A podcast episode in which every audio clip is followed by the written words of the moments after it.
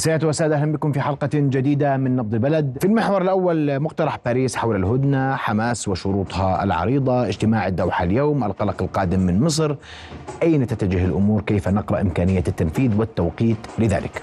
الحديث حول هذا الموضوع أرحب بضيفي مراد بطل الشيشاني مدير مجموعة ريماركس لتحليل العنف السياسي معنا مباشرة من لندن. مساء الخير أستاذ مراد وأهلا بك في نبض البلد بداية وأسأل برأيك أين وصلت الهدنة اليوم بعد كل ما يدور في المنطقة من اجتماعات لقاءات مباحثات وسط يعني رغبة لدى البعض حلم لدى آخرين ونية لدى لدى الآخرين أيضا بأن تكون الهدنة قبل بداية شهر رمضان.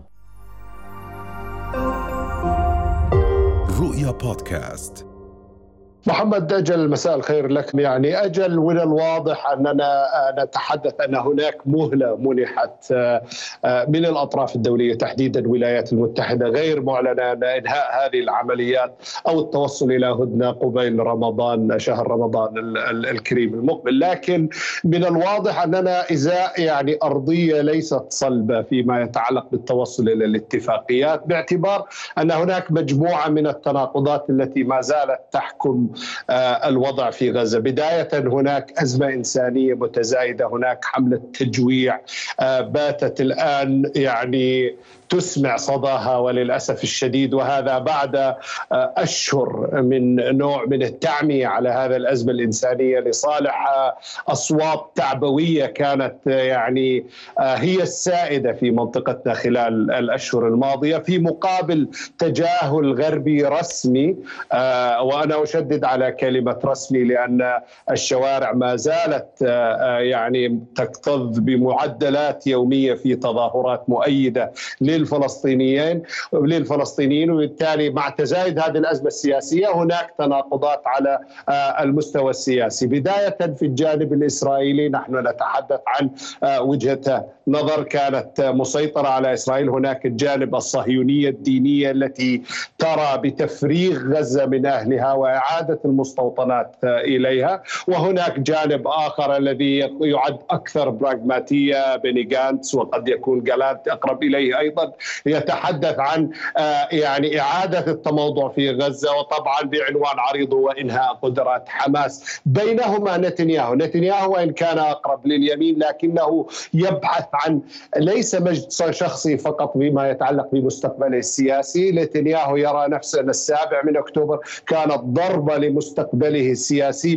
بمفهوم وضعه في مصاف القياده التاريخي الاسرائيلي التي طالما حلم أن يكون في من ضمنها لكنه لم ينجح في ذلك وبالتالي هناك إصرار على إفساد أي جهود للهدنة. على الجانب الآخر مما سمعناه أيضا اليوم رغم الإشارات الايجابيه من قبل حماس وهنا أنا أتحدث محمد عن وضع يعني يرتبط بما عليه الوضع الآن ولا ما يرتبط على أسئلة ما بعد، ما بعد الأسئلة التي للأسف الشديد تم رفضها من كل الأطراف للنقاش فيها وهي تشير بمستقبل مظلم، مستقبل صعب في المنطقة ككل وتحديدا في غزة، لكن هناك بعض الإشارات الإيجابية القادمة من الدوحة، علمنا من مصادر إسرائيلية تتحدث عن أن هذا رئيس الموساد أعطي تصريح بمعنى خول بالتفاوض على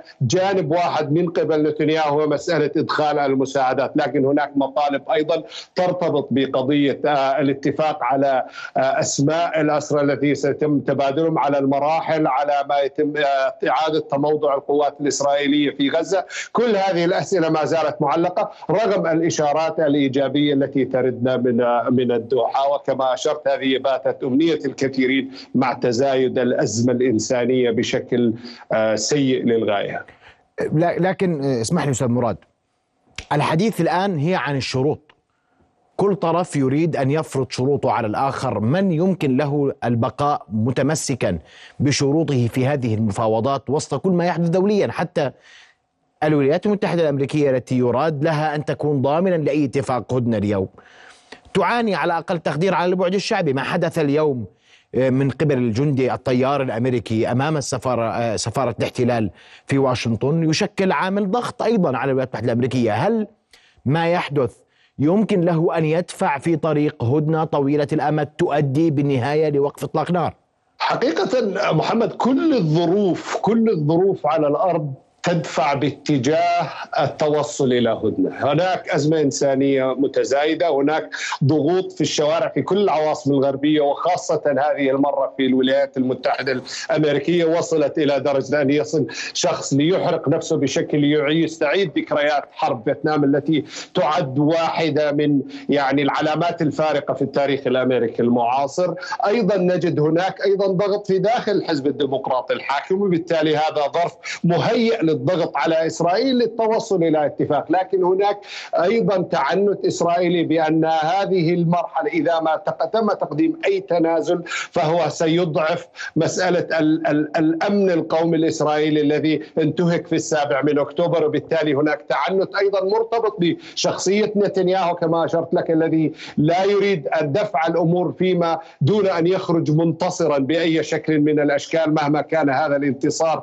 آه، يدعيه. وفي المقابل وبالمقابل من ذلك هناك أيضا مجموعة من المطالب التي تطالب بها حماس التي باتت جديدة إنجاز التعبير. حينما تقدمت قبل أسابيع حماس بورقتها أو بمقترحها أو بمطالبها إنجاز التعبير بالشكل الأفضل للتوصل الهدنة وضعت كل الأوراق قابلة للتفاوض على الطاولة. لكن هذا لم تستجب له إسرائيل وكما أشرت لك هناك بعض التفاوضات المرتبطة بعدد من الشروط هي اعداد إعادة انتشار قوات عودة الناس إلى شمال قطاع غزة. الاتفاق على مراحل التبادل الأسرى. كل هذه إنجاز التعبير معظمها بات جديدا بحكم الواقع الذي فرض على الأرض باحتلال نصف غزة إن لم يكن كلها ولم تبقى إلا رفح. أيضا بالإشارة إلى رفح لدينا ما زالت هذا العنوان الكبير الذي حتى حلفاء إسرائيل يخشون أن تقدم أن تبدأ معارك هناك وتزيد من الكلفة الإنسانية. وبالتالي هذا حل أيضا مرفوض من من كثيرين ويورط إسرائيل مع مع مصر التي آه، يعني هي في اتفاقيات واضح وقعت اتفاقيات واضحة منذ سنوات طويلة معها. ورغم ذلك هناك واضح من أن هذه تستخدم كتهديد. اذا ما أريد أن أشير إليه محمد هو أن الوقائع على الأرض تستخدم دوما للتفاوض. الآن السقف الذي كانت تطلب وتطالب به حماس يجب أن نعترف أنه تراجع بحكم الوقائع التي شكلها جيش الاحتلال على الأرض في غزة بحكم هذه الكلفة البشرية. طوابير من الجوع الذين ينتظرون أي لقمة في غزة. وهذا مرة أخرى أذكر للأسف الشديد يتناقض كليا مع صورة صورتها بعض الجهات التعبوية آه التي لا يعني هذا الكلام بأي شكل من الأشكال تقليل من انجازات المقاومة أو من قدراتها التي تزايدت في السنوات الأخيرة واتضحت في هذه الحرب الأخيرة. ولا يقلل بأي قدر من بأي شكل من الأشكال من الصمود الذي يبديه الشعب الغزي الكريم ولا كرامته لكن هذه وقائع على الأرض باتت تلعب دورا أساسيا في عملية التفاوض وبالتالي سقف التفاوض ينخفض كلما ازدادت العمليات على الأرض وبالتالي الآن رفح لذلك تطرح كل بين الفينة والأخرى باعتبارها قد تشكل لا سمح الله كارثة إنسانية جديدة فوق ما شكل في قطاع غزة اليوم. طيب أستاذ مراد هناك من يعتقد أن ورقة رفح تحديدا هي ورقة ضغط سياسية للمفاوضات لا أكثر ولا أقل وأن الاحتلال وأستخدم تعبيرا قد لا يكون سليما اعلاميا لكنه لن يجرؤ على اقتحام ودخول رفح بريا لأنه لا يريد لصورته التي اليوم هي في أدنى حالاتها أن تزداد. وهناك أيضا من يربط ذلك بمحكمة العدل الدولية وتقديم الاحتلال لورقته خلال الساعات المقبلة. بما يتماشى ومطلب المحكمة. وهناك قلق من أن ما يحدث اليوم قد يدفع باتجاه صورة مغايرة وتخفيض وتقليص كبير للدعم الرسمي الغربي للاحتلال.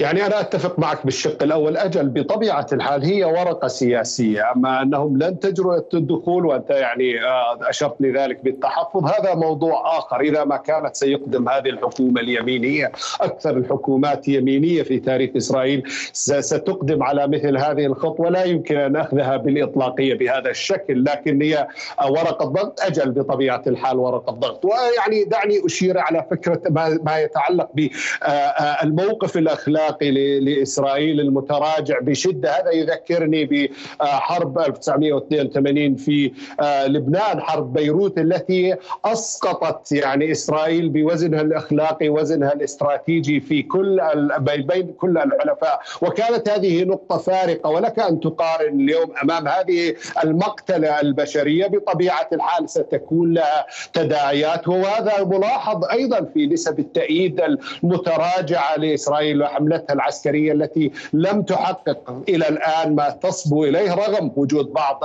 ما حققته على الأرض من من بكلفة بشرية للأسف الشديد وحشية وبربرية. لكن هذا لا ينفي أن هناك تغير في المواقف الدولية. محكمة العدل الدولية أساسية ومهمة باعتبارها. تطرح لأول مرة هذا السؤال المرتبط بالإبادة الجماعية الممنهجة وهذه عملية مهمة جدا.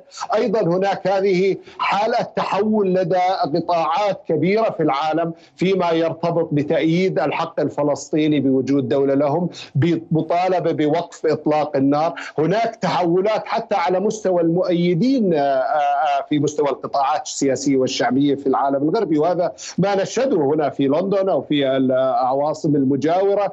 هناك بمعدلات أسبوعية ومعدلات يومية هناك تظاهرات. من المؤكد أنها ستضغط. وهذا ما نسمعه حين الإشارة رفع حتى حلفاء إسرائيل الآن أو من يؤيدون الموقف الإسرائيلي؟ سمعنا من ألمانيا سمعنا من فرنسا وسمعنا من هولندا. هناك تحفظات كبيرة بطبيعة الحال. التحفظ الأمريكي المتكرر الذي تحسبه عاجزا يعني آه، حين الإشارة إلى التحذير من الإقدام آه، آه، يعني أو الدخول في رفح في عملية عسكرية في رفح بحكم التخوف من الكلفة البشرية الزائدة. لكن يجب أن نذكر هناك حكومة يمينية في تل أبيب ما زالت تطالب بأن هذا يجب أن يستمر لحين تحقيق الأهداف التي أعلنوها من قبل والآن من الواضح أنها لم تتحقق بشكل كامل. طب هناك يعني عسكريا سياسيا في كل الأطر الأهداف التي وضعها الاحتلال غير قابل للتحقيق. اليوم يتزامن ذلك مع استقالة لحكومة فلسطينية وعلى ما يبدو بعد أن قبلت هذه الاستقالة أن السلطة الفلسطينية ستذهب لحكومة تكنوقراط تبحث عن مخرج قد يكون في المستقبل لما بعد الحرب على غزة. وهو أمر قد يكون مستعجل إن صح التعبير. بدي أسمع وجهة نظرك في هذا الإطار لأن هناك من يقرأ أن لا هدنة ستفتح المجال لعودة لعودة السلطة الفلسطينية آه، في قطاع غزة وأن لا تفاهمات مع الاحتلال حتى اللحظة لما بعد الهدنة. وهذا يعني أن كل التحرك اليوم سيكون خارج الإطار الذي يمكن له النجاح. صحيح. بشكل كبير نعم. يعني التغيير تغيير الحكومات حكومة السيد شتي التي لها يعني أربع خمس سنوات. طبيعي يعني إيجابي أن يكون هناك تغيير لكن ليس في ظل هذه الظروف. في ظل الآن الحديث عن يعني إصرار نتنياهوي إنجاز التعبير على وجود ما يمكن ما يمكن وصفه بشروط وضعها بأن تكون غزة خالية أو منطقة غير عسكرية إنهاء حماس ووجود وجود إدارة فلسطينية غير معروف كانها ولا طبيعتها بطبيعة الحال.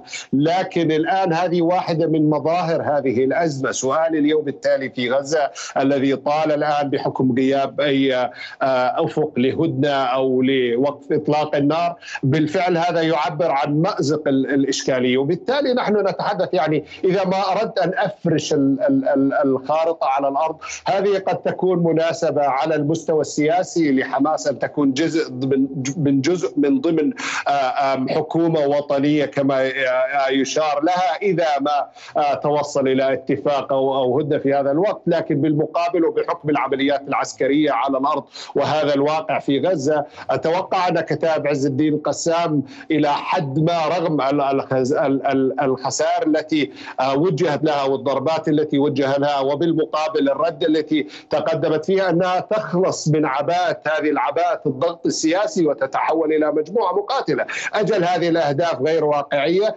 كتاب حزب آه، آه، عز الدين القسام ستستمر بطبيعة الحال. وحتى إذا ما أعلن عن أي شكل من أشكال إنهاء حماس الأمر غير الواقعي. وبالمقابل يبقى السؤال من هم من هي الجهة الفلسطينية القابلة بعد كل هذه المقتلة ان ان ان تتولى هذا الأمر وتتفاوض خاصة في ظل تعنت إسرائيلي، اذا الحلول كلها تصب اتجاه الفوضى في اتجاه استمرار التوتر في تلك المنطقة ولا توجد أي أفق. وهذا يعبر عن المأزق الذي تعيشه حتى الدول الغربية تحديدا الولايات المتحدة الأمريكية التي يعني بين الفين والأخرى تتحدث عن الدفع باتجاه حل الدولتين وكذلك يعني حليفتها بريطانيا تتحدث عن هذا. لكن مع من تتفاوض؟ وبالتالي هل يستطيع الفلسطينيون تقديم ما يمكن أن يوصف بحكومة وحدة وطنية تستطيع ان آه، يعني تخلق ندا آه، مفاوضا لإسرائيل ما بعد انتهاء هذا الغزو وتكون حماس بطبيعة الحال جزء منها. وهل توافق على هذه على هذا إسرائيل؟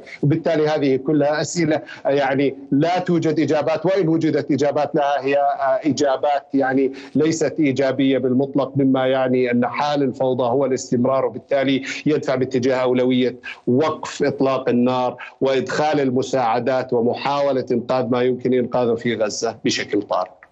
لا لكن اسمح لي آه، أستاذ مراد وسأعود لمطلع السؤال والموضوع إنه الكل يتحدث عن هدنة قبل رمضان وأنا ذكرت لك قد تكون آمال طموحات رغبات الناس رغائبيه اليوم تريد أن ينتهي هذا المشهد المؤلم في غزة قبل رمضان لأن البعض يقول لن يحتمل الناس أكثر من مشاهد الجوع ومشاهد القتل والدمار والتدمير لغزة أثناء شهر رمضان المبارك. يتزامن ذلك أيضا مع إجراءات تصعيدية أخرى في الضفة الغربية في القدس تحديدا في الحرم القدسي الشريف. هناك إجراءات تصعيدية للاحتلال وكأن الاحتلال لا يريد لا هدنة ولا هدوء ولا يريد أن يمر شهر رمضان دون مزيد من الأزمات.